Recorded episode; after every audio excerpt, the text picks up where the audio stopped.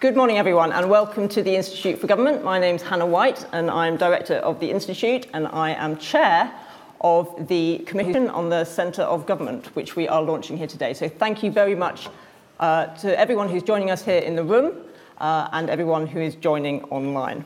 I'm delighted to be joined here on stage by Sir Anthony Seldon, who is Deputy Chair of the Commission, and I'm really pleased that we're joined in the audience today by many of our excellent commissioners um, who will be undertaking this very exciting journey with us.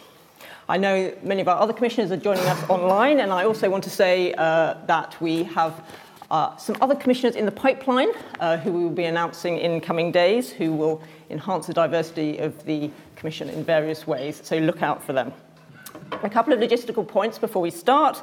We'll be tweeting this event from IFG Events uh, using the hashtag IFG Centre, so do tweet along if you feel like it. And if you are either here in the room or at home, please do start sending in your questions via Slido.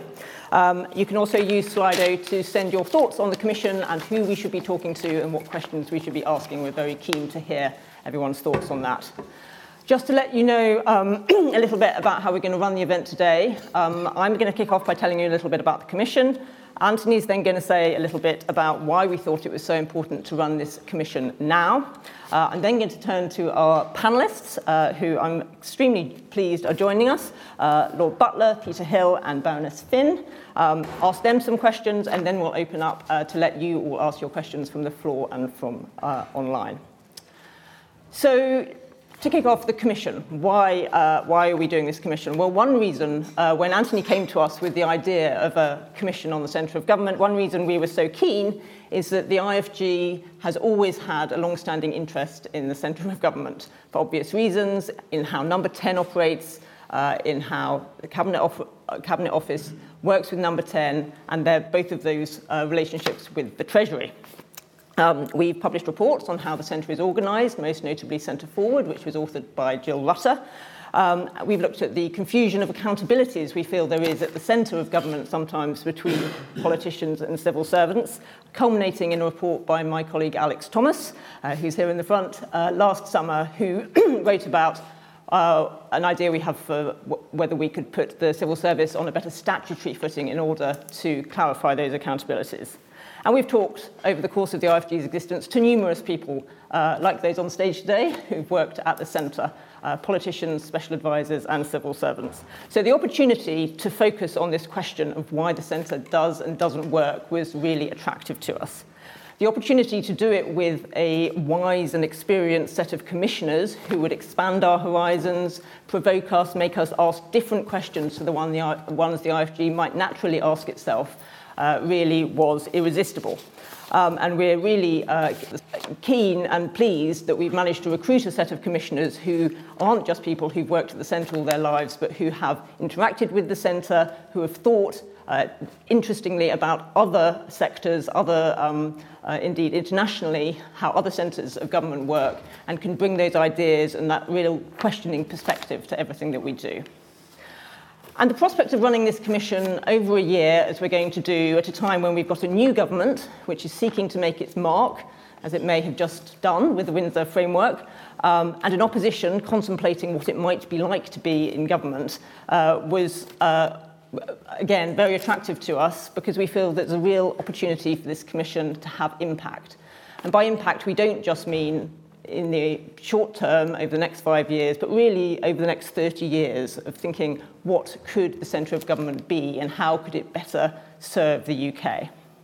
We're going to be taking evidence from people who've worked at the centre, but also people from a whole range of other spheres, including those who have uh, interacted with the centre. Um, I, I hasten to add that it's not possible for our excellent group of commissioners to represent every possible viewpoint themselves, so that's why we're so keen uh, to ensure that we get everyone's ideas on who we should be talking to. Um, we'll be looking at evidence of when the centre has worked best um, over uh, the last hundred years or so. We'll be looking at evidence internationally, and we'll be looking uh, at evidence uh, and experience from other sectors, uh, including, of course, local government and devolved government in the UK, one of our closest comparators.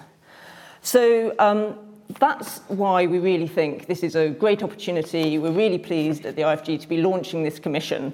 Um, and I'm going to hand over to Anthony to say a few words now about why he thinks it's so important for us to be doing it right now.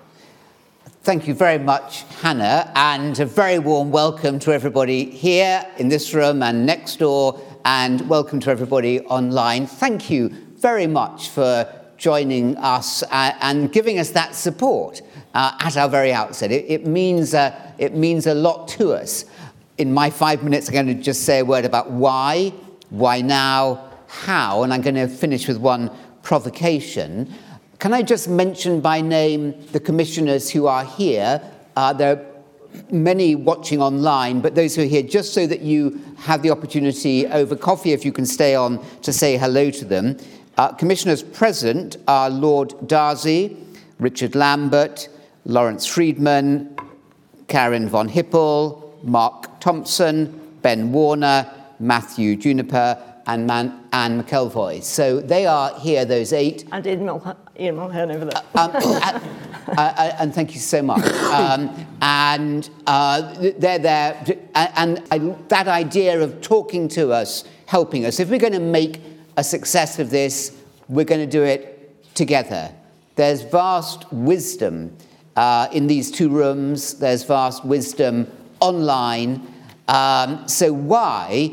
Uh, well, it's nearly 40 years um, since Robin Butler was a very young uh, man in the Treasury at the time, since Peter Hennessy and I set up um, our institute to try and, and, get more interchange between those in government and those studying it. And uh, over those 40 years, uh, the quality of uh, leadership, premiership, uh, decision making uh, has not uh, significantly improved at all, and we've had a number of troubled premierships in a row, uh, and the, the, time is ripe. And as Hannah said, um, uh, all that I did was just the catalyst for, for an idea that was bubbling up the work that Jill Rutter and many others have been doing here at the Institute for Government. It was simply the right time. That's why. And why now? Uh, well, we could spend 10 years doing this, frankly, uh, but we are going to do it in one year. Uh, some commissions take an, uh, uh, inquiries take a long time, too long. Um, we have to do this because there's going to be a general election likely next autumn. Uh, we're going to be having possibly a new government or uh, the Rishi Sunak government back. This is the moment. Government cannot think uh, itself into these types of solutions. New administrations come in, new prime ministers. It's so incredibly exciting. Prime Minister, I've got the President of the United States on the phone. President, uh, Prime Minister, I've, I, have got, uh, uh, I've got Ed Sheeran uh, wanting to talk to you. I've got Rupert Murdoch uh, wanting to talk to you. I've got the palace. Oh my goodness, it's so exciting. There isn't that time to actually think. Uh, and every Prime Minister who I've ever written about has always said the one thing that they most miss, like their teams, was that thinking time. So we're going to be doing this reporting early 2024 with a set of recommendations, um, very uh, sensible and likely, and some more blue skies recommendations uh, that all commissioners will not agree on, but which will, uh, we believe, uh, be sensible and enriched by your contributions. How Hannah's done that. Governments, you know, are not, they don't really, can we whisper this softly? They don't really know how the centre works in Japan or Korea uh, or Brasilia. Uh, they really don't. Uh, they really haven't a clue how the centre works. And government is different, every history, every culture, every country is different, but there's some fundamentals, uh, not the least how you use AI and digital uh, to, to, to connect government uh, and to stop it being so siloed. Uh, learning from the private sector. Why is there so little learning from the private sector? Running highly complex, competitive organizations, which, if they're not performing properly, will go under. Why are we not learning from the very best, highly complex private sector organizations this country and abroad? And also, you know, having tried for years to get talks into number 10 so that the incumbents learn from the past, Uh, Peter Hill was incredibly supportive uh, and helpful when his principal private secretary uh, under Theresa May for this, getting people in so that people can enjoy and, and meet people like Robin Butler, who've been there before, who can have an institutional memory and wisdom. There isn't time for that, and we need to respect. So, when does it work best? What can we learn from the private sector? What can we learn from abroad? Finally, a provocation. Look, this is very provocative, but, but um, prime ministers come in, and one thing they know is that the previous regime was, was rubbish particularly if it's in their own party.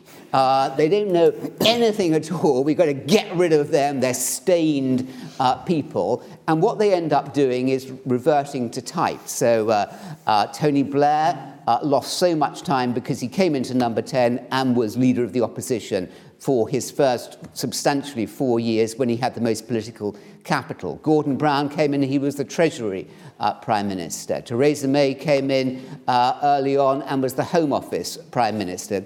Uh, Boris Johnson, in his early years before Simon sorted him out, uh, was the City Hall uh, Prime Minister, and Rishi Sunak uh, has uh, the risk of being the Treasury Prime Minister. Why? Because there's not time, unlike that American system, eight weeks to, to, think, uh, to think it through. Suddenly they're there. We are there to be their thinking minds to help them. We're in this. We are there, whichever government, we don't care who uh, wins the general election, we are there to help. And we'll help better with all of you helping us. Thank you. Thank you very much, Anthony. So I'd like to turn now to our excellent panel, who've been waiting very patiently uh, for us, um, and introduce them quickly, and then I'll, I'll ask some questions. So Lord Butler, of course, uh, following a long career in the civil service, uh, was private secretary uh, to Edward Heath and Harold, Harold Wilson, principal private secretary to Margaret Thatcher, and then, of course, cabinet secretary under Thatcher, Major, and Blair.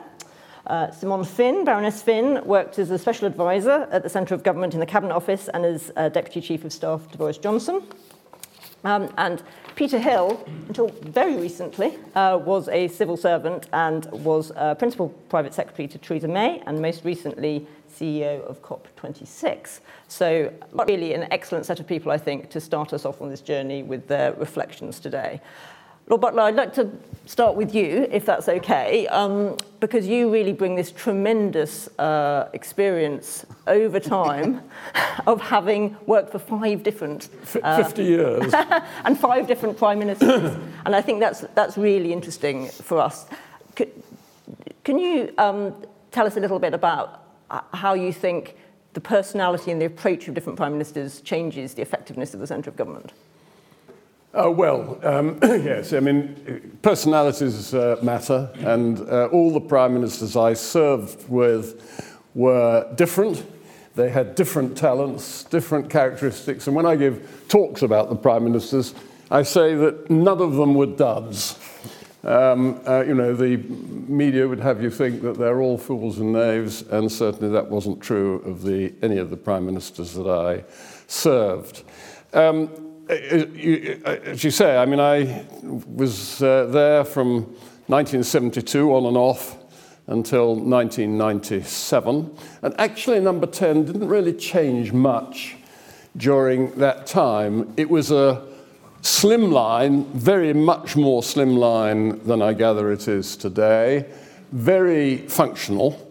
And perhaps, I mean, I could just start it off by describing what number 10 consisted of uh, in the time that I was there. And as I say, it, it really didn't change uh, very much. Um, there were the private secretaries in those two rooms next to the cabinet room, facing out onto horse guards. Uh, civil servants, um, principal private secretary, who was a grade three civil servant, but was really the boss of the place. I mean, he, the, the, the, um, and it always was a he in my time, um, perhaps still always has been, um, was the uh, person who was really the chief honcho of uh, number 10. And then in those two rooms, there were four other private secretaries, one dealing with foreign affairs, one dealing with treasury and economic, one uh, dealing with uh, MPs' correspondence and parliamentary questions, and one dealing with home affairs and uh, diary. And then there was a, a, a um, duty clerk in the corner who had connections to the team of duty clerks downstairs and produced all the papers we wanted. And then uh, also down on that lower floor, there were the garden rooms and uh, the girls who did uh, all the typing. And then uh, there was the other side of the cabinet room was the political secretary, uh, Douglas Hurd when I was first there, Marcia um, Falkender, and then a sort of um, place where the parliamentary private secretary could come in and uh, perch. And then, uh, particularly in the later years, the policy unit, um, Bernard Donoughue, Sarah Hogg, uh, which was a team of really only seven. Not all um, political appointments, um, some civil servants among them, and their job was to, as it were, inject thoughts to the Prime Minister, uh, often from a political perspective. And then there was the appointment secretary, there was the honours section, and of course the press office, that bow window uh, at the front, very much smaller, I gather, uh, than it is today. And uh, I think I've got them all. I mean, that was really it. And lines of communication were extremely short. Everybody had uh, access to the Prime Minister as it was necessary, um, uh, and they didn't have to ask permission to uh, go and do it. And it felt like a family rather than a department. Uh, and uh, of course, it also felt like a great privilege to be there. And so I think there was great advantage in that slim line uh, method of correspondence. Now, remember, talking about thinking time, Harold Macmillan, I didn't quite serve under him, but he described it as the lightest job he ever had, plenty of time to read Trollope and Jane Austen. Harold Wilson, second time round, described himself as the centre half lying back who was distributing the ball to his talented uh, ministers who were um, uh, on each side of the pitch. And um, really, and, and of course, I mean, it was the Cabinet Office next door that was um, organising the flow of government business, meetings of the Cabinet, meetings of Cabinet committees, and doing the chairman's briefs. And it seemed as if, as I look back on it, everybody had a functional role. Uh, as I say, it was very slim line, and uh, it wasn't that senior. The top person was a grade three civil servant, and um, it just, in my memory, seemed to work. Thank you very much, Lord Butler. So, bringing us bang up to date from that very interesting uh, account of how it used to work, Peter, you've just very recently left government. Uh, how, how would you reflect on how things have changed? Well, the, I think the basic structure of number 10, at least as I knew it, um, between 2017 and 2019 wasn't fantastically different to the way Robin describes it.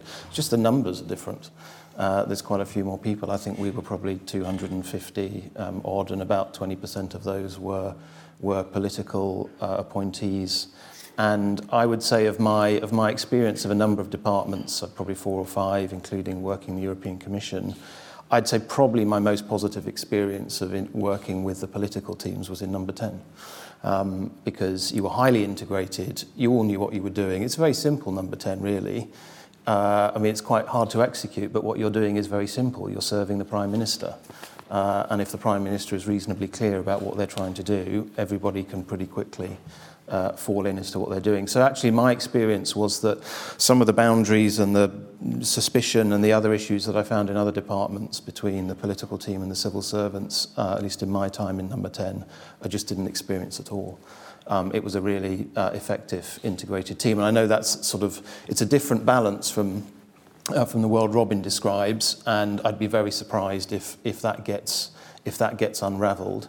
So I think one of the, one of the challenges for, for departments is given the very different um, uh, layout in a department where the political team is you know, usually much less than 1%, how do you avoid a them and us culture and how do you get a sense that we're all on the same side and you know we're all trying to do the same thing and you know if you've got a secretary of state who's communicating the idea that we're part of one team and everyone have, has different functions that will work If you have a Secretary of State who thinks the machine is a bit useless um, and needs to be kicked in order to deliver, then that will feed through to the relationship between the political team and, uh, and the staff. So um, uh, uh I think uh, how, you, how that's managed and led is absolutely critical to, to whether the relationship works. And as I say, my, my most positive experience was uh, of that was in, in number 10. And I, I'm, I'm hoping that was also true under in Simone's time as well. I was going to come to Simone next, and put to you a quote that we had from Jonathan Powell uh, when he was talking to us in 2020, when he said, um, What I discovered in number 10 was how little power you have. Was that your experience? Um, yeah, in a way, yes. Um, it, it, it's, it's, the, it's, the, it's the levers of power. I, I would totally um, endorse what, what Peter has, has said, and, and the structure hasn't massively changed, but it is, it is, it, but the numbers have changed enormously, and I don't think that's necessarily made it more effective. Um, my observations would be that the political and the civil service teams were very well integrated in Number 10, far better than um, in, pre in previous in previous departments where I've worked, which is probably, again, the fact that the numbers are greater of the political um, and civil servants together. But, um, but my observation uh, would be that in terms of just the levers which you have to handle, um, that, this, that the centre is, is actually quite weak. Um, and part of this, the UK is, is a bit of an outlier now in that in, in all the other sort of equivalent um, sort of civil services in Australia or New Zealand, whatever, there's actually a Department of Prime Minister and Cabinet Office, which we don't particularly have. And I think that's because number 10 has grown massively. They're not happy with, for example, the quality of data. I think that Ben Warner is one of the commissioners, and um, I know that we, we grappled with this the whole time, that the quality of data uh, management information wasn't that good. So you set up your expert team in number 10 to get better data, for example, over COVID, whereas in fact it needs to improve over all of government to, to inform all of the decisions that are being made. Um, so I, so I think there's always a danger to set up something really expert in number 10 and then worry less about whether or not that's filtering through to, to the rest of it. So just, just as observations, I think that the Cabinet Office has become very unwieldy now. Um, it's gone from, two, I think, 2,000 people when I was there in, to, in the coalition government to 10,000 people now. Um, and, um, and it, I think there, there, there, are quite serious questions that need to be asked. And I don't think it's massively controversial that the, the teams that in the Cabinet Office that support the Prime Minister are very simple, uh, they're very similar to what um, Lord Butler was describing. Um, in terms of there are sec- there's the cabinet secretary, there are the secretariats, there's the NSA, um, that those could maybe be hived off the, the honours secretariat to support the direct support for the prime minister, and then to look at the functions um, the, and I'm talking about the corporate, horizontal, cross cutting functions of government, which everyone seems to have thought were not a bad idea because they've kept them, but I don't think they're necessarily functioning as well as they should any longer. Um, and or at least the mandates need to be um, improved. And I think there's possibly an argument now for the separation of the sort of the functions becoming a sort of corporate headquarters of government um, that to, to, to run the implementation, that cabinet committees um, are supported by, by these functions. Um, and, and then you have to get into the really knotty territory, which nobody wants to talk about, of, oh, well, they do want to talk about it, but nothing's ever resolved, uh, which is the levers in number 10 a week because we don't address the, uh, the supreme power of the Treasury. And it's, and I, I, I always felt the Prime Minister didn't have the equivalent uh, e, support um, in being able to do the bilaterals with the Chancellor because there wasn't that sort of uh, strong advice there. Um, and I think there is possibly an argument now to think about that the, the functions um, include the finance function, which is in the Treasury at the moment. Um, David Sainsbury did a very good review um, eh, um, in the coalition time. And I think there's something to be said that the that the finance function, which means the budget allocation, how the money is spent, how it is allocated, should possibly be sitting now properly with the rest of the functions to get a real-time um, support to the Prime Minister in implementing the policies. And there will be problems with that, with how do you cut across the cross departmental relationships, the relationships with the Secretaries of State, how do you use the cabinet committees and that structure to support it through a civil service board, etc. And the really thorny problem of the leadership, because everyone I speak to say there isn't leadership of all of the, you know, sort of proper, no, there's not one person in charge. And I think that's of, of especially of these functions and the implementation. Um, so I think that's something that needs to be looked at. Very good. Lots of very uh, common IFG themes there. We're also big fans of, of, the, of the functional system. Um, Anthony, you wanted to come in. I uh, just wanted to introduce um, Karen von Hippel and Mark Thompson, who are uh, commissioners who are, who are there for you to, to, to chat to uh, later. Two quick things, Hannah, that um, amongst the many things that the panelists have mentioned that we're also going to be looking at. Uh, one is this issue of trust. Uh, why has the centre grown without any uh, monitoring? Up to 10,000 in the Cabinet Office, huge numbers in, in number 10. People can't even count uh, uh, uh, that, that high, the numbers in number 10, without any rational um, evaluation of what's happening. It just grows and there's money to pay for them. Um, uh, it's because there's lack of trust. Ask any Prime Minister's team uh, why the centre grows. It's because we don't trust cabinet ministers um, to, to do the jobs properly. The erosion of trust is a very, very real uh, factor, and it's one that we need to, leak, to look at, and it goes with leaking. I remember uh, Robin Butler telling me 30 years ago there's no point in anyone saying anything in, you did say this, Robin, by the way, um, uh, of, value in, in cabinet because it will be in the first edition of the Evening Standard uh, by lunchtime. So can we address... John Major's government. Uh, can we address... It, it, it was, uh, but let's keep it between us because it was dead secret. Um, and, and, and the second thing is the long term, a point that Jeremy Heywood was particularly keen on. Who is thinking? Think of all the long-term issues that have not been addressed by these um, incoming governments that, that try and reinvent the wheel uh, every time, not looking at institutional knowledge, not looking at what works best, uh, and the long term issues social care, energy security, uh, AI, uh, on education, health um, they just accumulate um, and they're not being looked at. So that's just two other factors uh, that we need to we'll be looking at. Rob Butler, can I ask you to respond to a couple of things that um, Baroness Finn said? One about the relationship with, with the Treasury. Um, obviously, you worked in the Treasury as well as, as, as at the Centre, so I'd be interested in your reflections on the, on the evolution of, of, of how that has worked. Um, but also these questions about leadership, the leadership that the Cabinet Secretary has to provide, both of the civil service and as the, as the key um, uh, uh, advisor to the Prime Minister. Well, I mean, it, it is a fault line uh, in our government, definitely, between the uh, Prime Minister and the Chancellor of the Exchequer. You know, ironically, the Prime Minister is the First Lord of the Treasury. Margaret Thatcher um, always tried to, in uh, dealing with uh, her chancellors, always uh, tried to emphasize that. But it's certainly true that, of course, if there is a difference that emerges, and a difference emerged between Margaret Thatcher and Nigel Lawson, um, then the Prime Minister is outgunned. And so, you know, as in so many things, everything depends on those two being in lockstep. If they get separated, then um, the Prime Minister hasn't got the guns to prevail.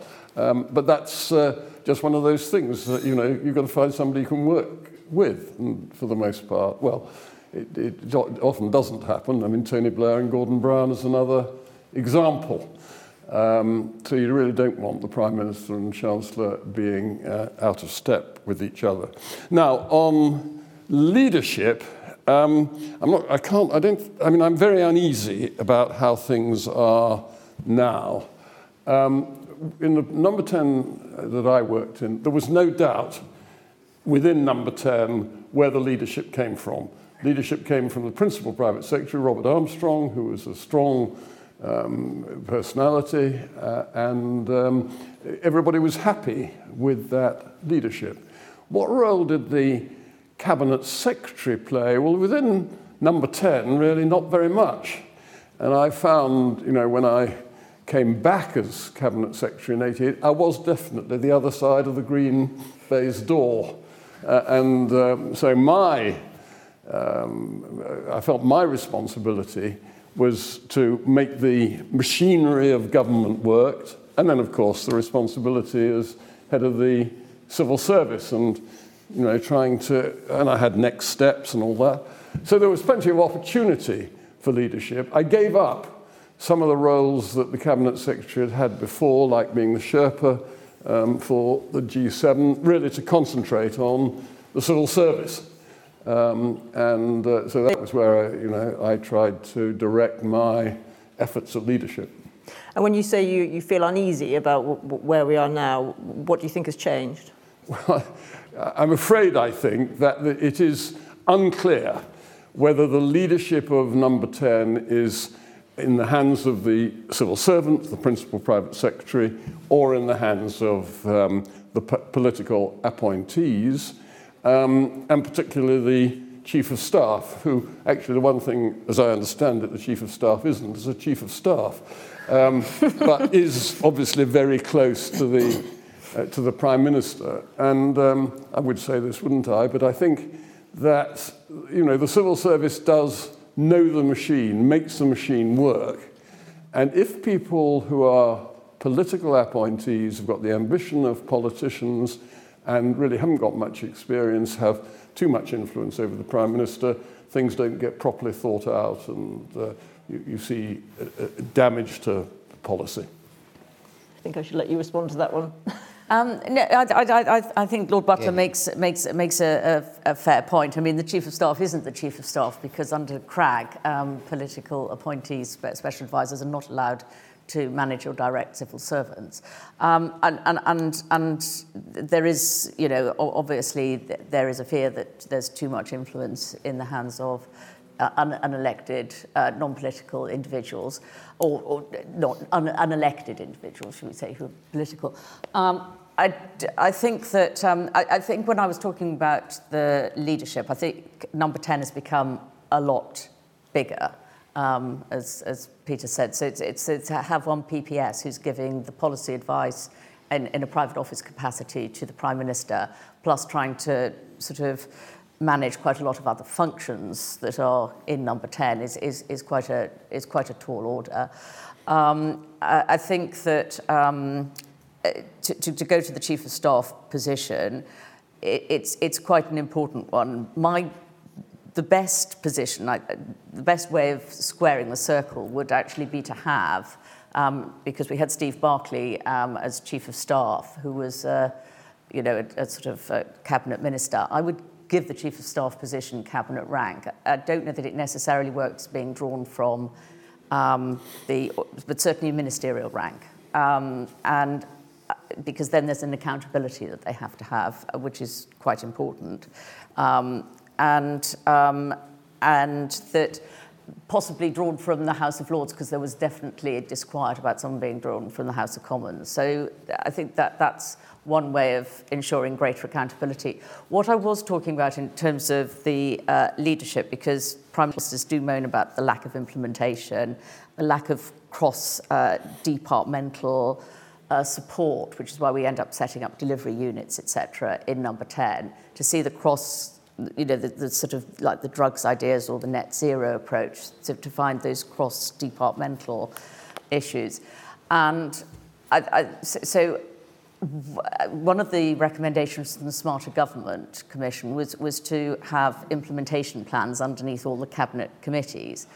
It, it, you know, it's not a bad idea, um, but what I'm really talking about is the leadership of, of who's actually in charge of the implementation of policy, which is ahead of the civil service role or more, more so than the cabinet secretary who's supposed to be providing the sort of policy advice and managing the secretariats and possibly a, more of a number 10 prime ministerial person, which is why I, I I'd, I'd be very interested in Lord Butler's view on, on, on that separation, because I think that the two are rather different roles, the head of the civil service and the cabinet secretary, and there's very rarely a separate head of the civil service.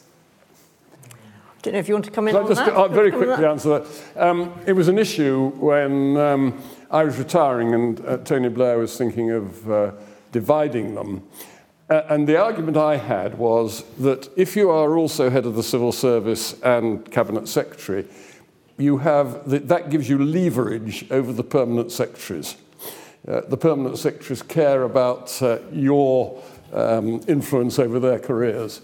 And um, so I found that did give me heft with the other permanent secretaries, and you can use that to the Prime Minister's advantage in getting things done in departments.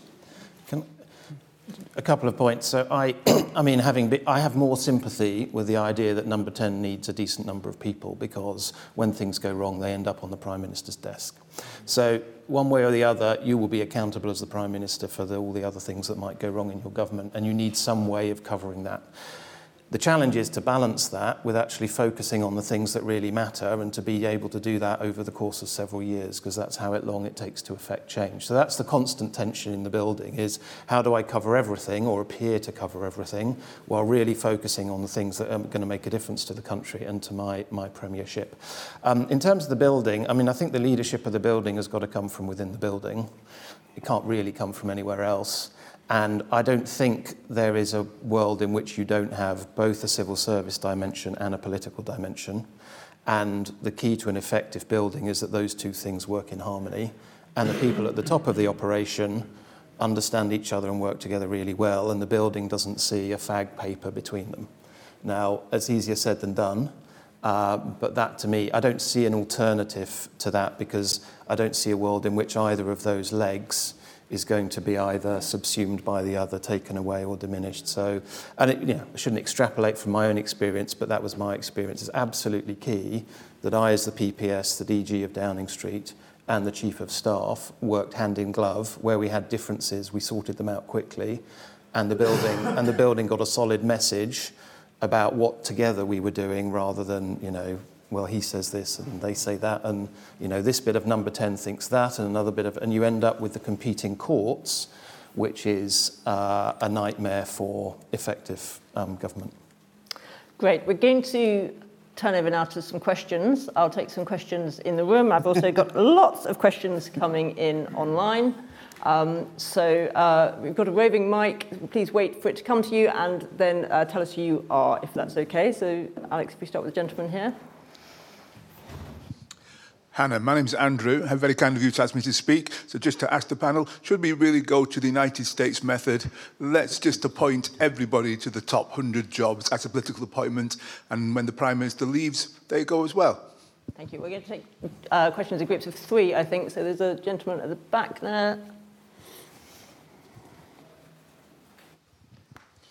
Just in uh, uh, uh, Josh Arnold Forster, I used to, uh, I was a SPAD at a spending department and was familiar with the concerns that has been expressed about the Treasury, but I, I had a bit of sympathy with them in that the department uh, I was involved with uh, had a culture of trying to second guess what the Treasury would try and do. But nevertheless, there is still no real way to hold the Treasury to account for some of the, not just the funding decisions, but decisions about competition and the obsession with competition or the CDEL RDEL split or all of these other things that the Treasury have consistently argued for over the last 40 years. There was that famous quote, we are all monetarists now. Well, really, are we? Uh, and, and particularly, do we really support globalization? Which bit of government is actually looking at how we change that framework? And Alex, we come to this gentleman who's popped through from next door, which I can encourage other people next door to also do. Um, thank you so much. Uh, my name is Aaron Booth. I used to be uh, grade six in the Home Office and in and out of government, started as a fast stream and an apprentice. One of the things I guess I'm recognising we're talking a lot about individuals and appointments, but we're not talking about processes and governance in terms of constitution. Is that something that we're missing in the UK? A written constitution to protect the processes that we have fought up to this point in time have been the safeguards that we need? Okay, who would like to kick off on those questions? Peter? Well, I have a crack at a couple of them. Um, I mean, on the, on the Treasury, um, look, I mean, pragmatically, I think many governments have gone through this. Do we need another super ministry of economy? Or, and I'm sure that will be one of the, one of the things that you, you consider. Um, I just note that consistently that's not been where we end up. Um, now, maybe that's going to change, I don't know, but um, personally that would surprise me. I don't think those, that basic lay down of, of departments and the role of the Treasury is, is likely to fundamentally, fundamentally change. I do think that, um, and as Lord, Lord Butler says, the Treasury will always have the whip hand because it has 2,000 very bright civil servants. Mm. And uh, you know, quantity has its own quality as well. And in a, in a confrontation or disagreement with number 10, they will weigh heavily. I do think that having a, uh, a serious, capable economics team in number 10 is important. Um, because I think there needs to be some um, capability within the building to provide advice, input, thought, challenge uh, uh, to, uh, to the Prime Minister. And that doesn't have to be uh, always a conflictual relationship with the Treasury. I think it can be uh, quite a creative one. Um, on the US system of appointments, um, uh, I guess the problem is um, you know, picking and mixing bits from different systems always needs a bit of thought because the system as a whole functions in a particular way. And if you take bits out without the checks and balances that are elsewhere, then you just need to think about what, what you're left with. I, I do have a lot of I mean, both on my experience on COP and elsewhere, I do have a lot of sympathy with the idea that the government needs could find ways of getting uh, expertise from outside into government more often, more consistently, and at greater scale. I certainly, when I was working on COP, I think probably 10, 15% of my team were from outside government. And for reasons that I won't bore you with, it was enormously valuable. Mm. These are people who not only bring expertise, drive, commitment, they're also networked in a way that when you're within government, you don't quite realise what really deep networking means. So, and there's all sorts of issues with that, and I understand the challenges, but I have quite a lot of sympathy with, with the idea that in a complex, dynamic, disrupted, all the other things world, trying to bring that expertise in uh, could be made easier and could be more of a standing part of, of how we do business. But moving to an appointment system for all of the top of government, I'm not so sure unless you're going to do quite a lot of other things differently in government as well. Well, um, I, I, can see um, pretty well that my only difference with Peter is that I'm a small staff man and he's a large staff man. but on this question of um, providing expertise to the Prime Minister, um, I recall that um, the, um, Margaret Thatcher had Alan Walters, which worked very well first time. Ted Heath had Brian Reading. These were sort of, as it were, one guru. Um, Margaret Thatcher had uh, Tony Parsons as the foreign, off, foreign affairs advisor. And my feeling was this worked as long as that person was a bridge to the department and not an obstacle to, to the uh, department. And all those, uh, including Alan Walters first time round, really were bridges. They interpreted the department to the Prime Minister and the Prime Minister to the department. And that needs doing, it's a, a very valuable role, but it doesn't need to be a big function, in my view. Thank you. Um, so, so, so, my view, um, on the po- political appointments, I'm I, I sort of uh, going to come down on the side very much of retaining the uh, permanent, impartial, uh, politically impartial civil service. Um, because I, I think that the, um, the institutional memory is, is important, um, the continuity is important, asking why did things didn't work the first time, we don't ask it enough, but it's, it's, it's quite an important part. That's not to say there shouldn't be sort of new ways of looking at things. We need to have the flexibility. We, the accountability lines could be a bit difficult. Um, in a private office, a private sector, the PPS has a dual line of accountabilities, both to, the, to their minister, but also to their permanent secretary, um, who decides pay and rations, which is always quite an important part of any, anyone's calculation. So, um, so, so, so I think um, so, so I think it's important to work out how you how you manage um, that, that sort of accountability. I think we've we introduced a few things um, during the coalition, such as a, a fixed tenure for permanent secretaries, which sharpens accountability. Doesn't always, you know, there have been criticisms of it, but it is quite an important way of ensuring that the system as it works works correctly from an accountability level, we need to have better ability to bring in the skills that are lacking, and it goes to this stewardship point of the civil service. Um, you know, who's, who's making sure that we do have the project management skills, the digital skills, the management information skills, that, that the commercial skills that are, that are sort of increasingly in demand. Um, when we were in the coalition, we introduced something called, and Peter might be able to help me here, the uh, extended ministerial office so that the political teams, and it was easier to bring in a mixture of political and civil servant teams so that ministers felt that they had that more direct support. But for some reason that was scrapped um, when Theresa came in, so I don't quite, I've, I've never quite understood why. Um, and, um, and, and, you know, and, and to go to the point about the, the Constitution, um, it, I know that the Institute has been keen to recommend that there's a possible move to a statutory basis. I would actually oppose that on the grounds that I don't think it's, it's a good idea to set the civil service in conflict with the elected Prime Minister, and I think there's a fault line, but we do need to, and, and one of the things that your commission will, will probably be looking at carefully is how, how you balance that proper stewardship long term of the civil service to make sure it's the skills, etc., kept up to date to serve, carry on serving ministers. Thank you. Um, and I, I would say, I mean, this is probably a debate we should have separately, but I, I, don't think we see it as setting up the civil service in opposition to the Prime Minister and, and the politics. It's about clearly defining what. But there is a danger if you follow the rule through properly that a Prime Minister who is accountable in Parliament um, might um, possibly be up against a sort of a statute in Parliament I say, let, let, but anyway, it's, it's, it's um, just, I want to take a couple of questions we've had coming in online. So Ben Yong uh, from Durham University asked a, a very interesting question.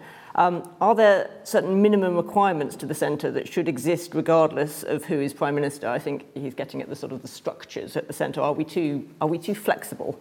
Um, and uh, the other question I wanted to take uh, was oh, it's disappeared.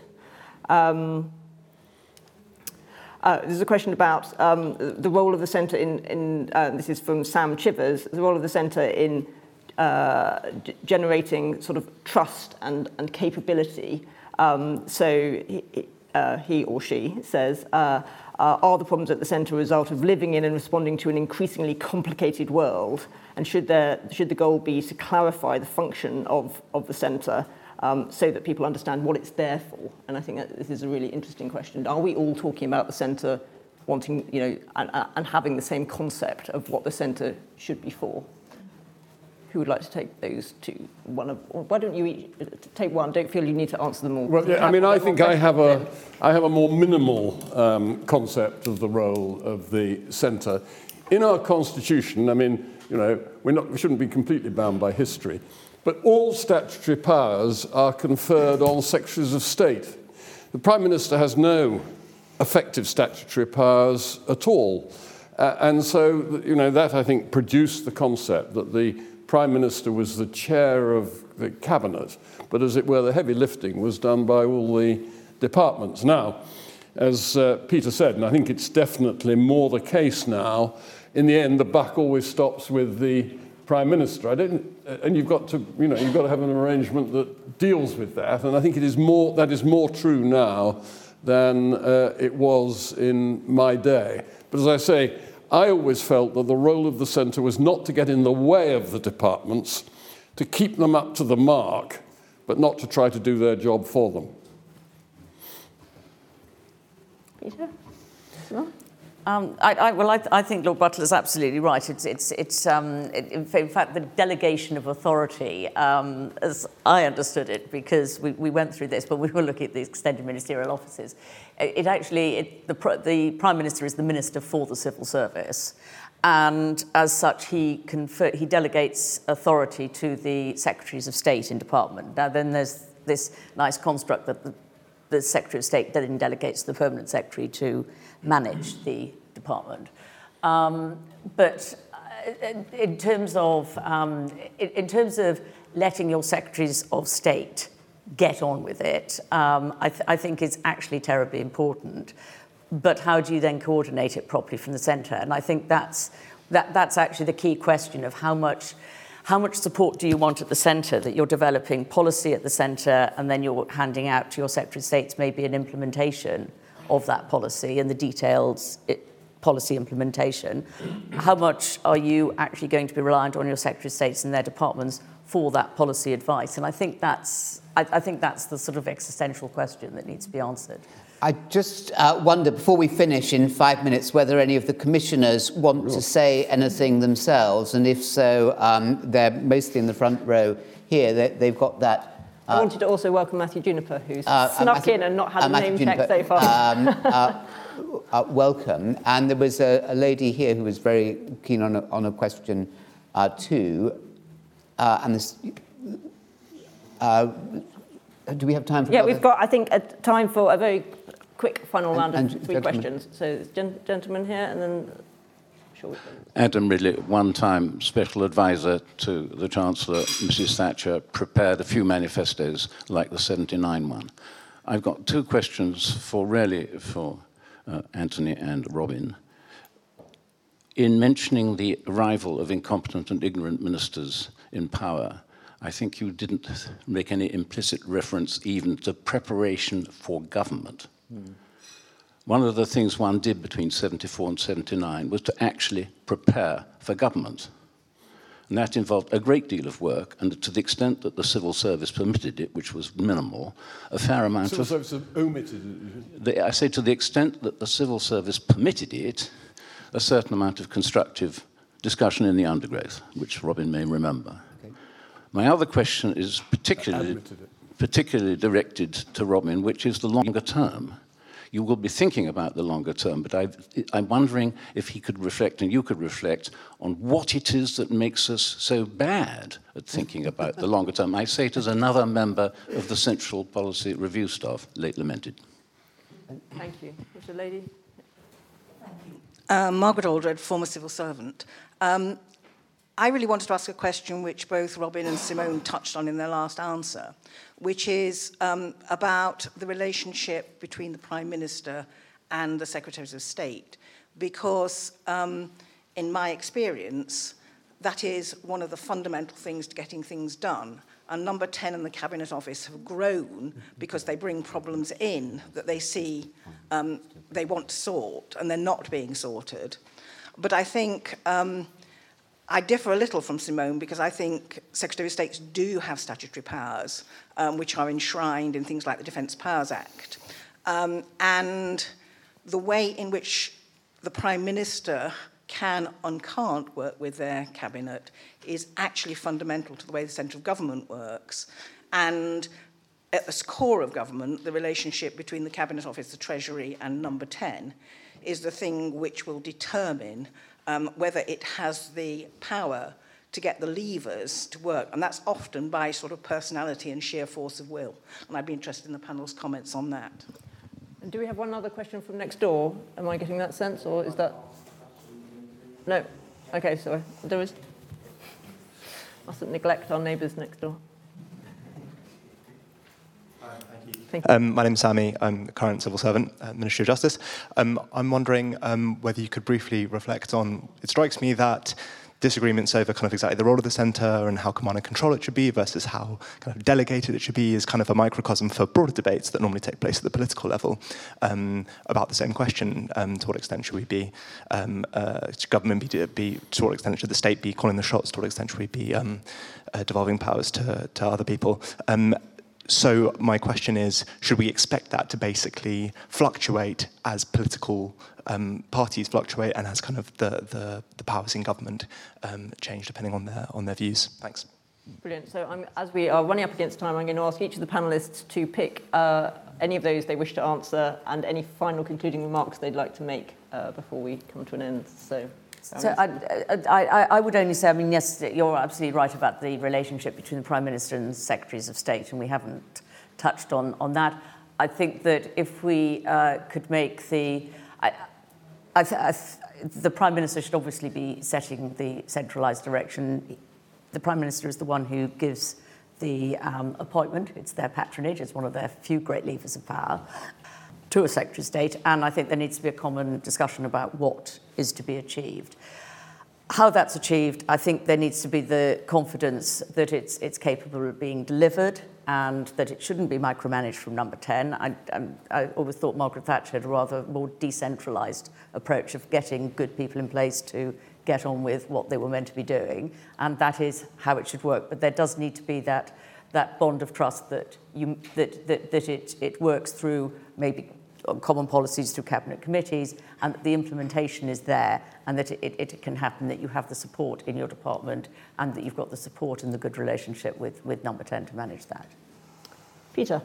Um, two or three remarks. So, I mean, it's the politics stupid, right? I mean, to put it bluntly, one can, one can mess around with the centre a lot, but the political context is going to determine what parameters you're operating in. So where you are in the parliament, what the size of your majority is, what the nature of your majority is, how stable your majority is, what the world is hitting you with, all those are the parameters which determine how the centre functions as much as more than um, where the chairs are.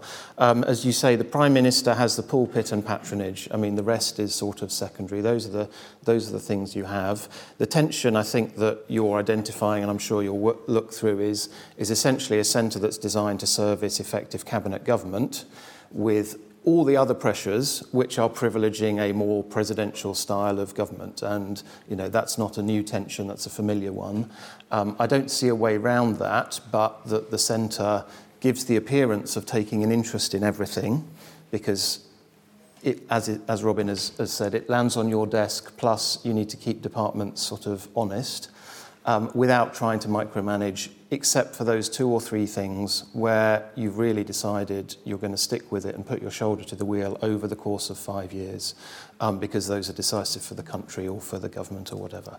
Um, I, I don't see myself a way of reconciling the tensions between the cabinet system that we've got and the pressures towards a prime ministerial uh, presidential system that we've also got, other than finding that balance which will shift between breadth and focus. Very interesting. Lord Butler? I'd just uh, like to take Adam's two uh, points.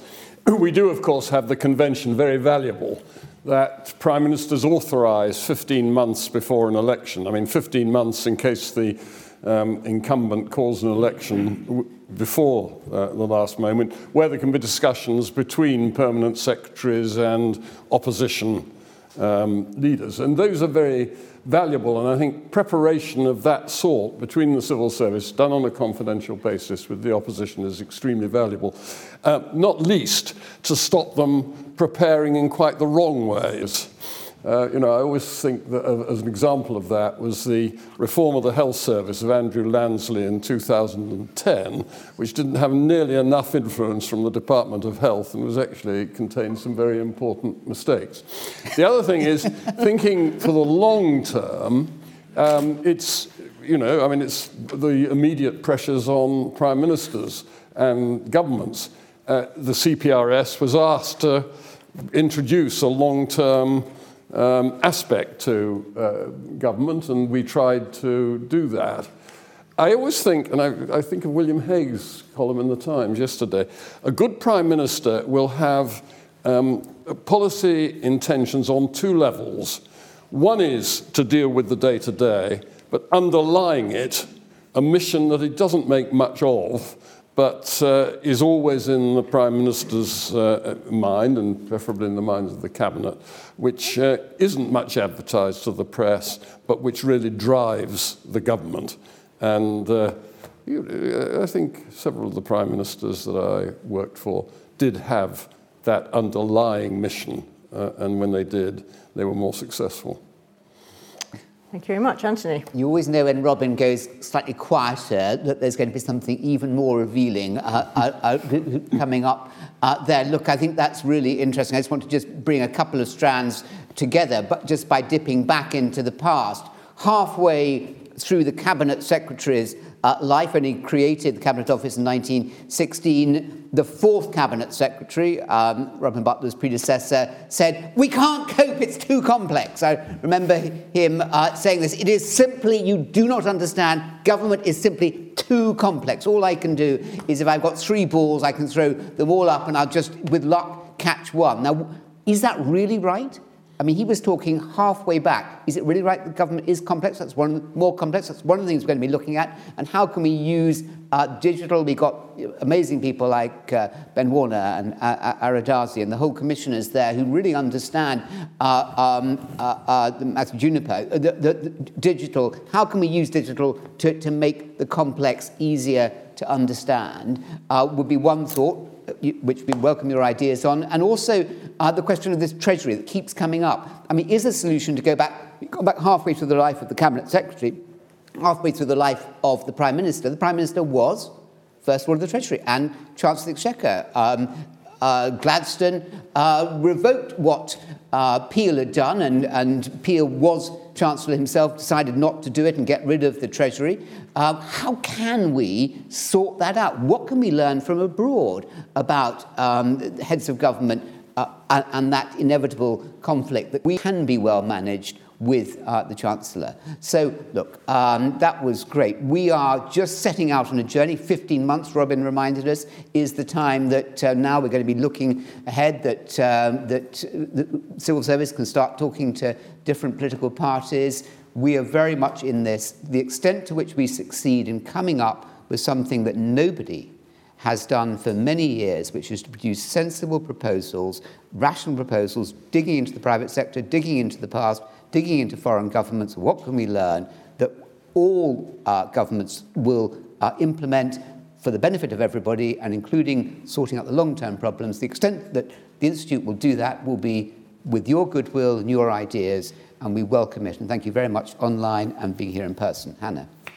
Thank you, Anthony. Well, I think that just about sums it up. Uh, thank you all so much for joining us uh, here today. And as I say, look out for further events as we progress our thinking uh, and take evidence and uh, hopefully come up with some really interesting conclusions around this time next year. So thank you, everyone. Thank you, Robin. Very good.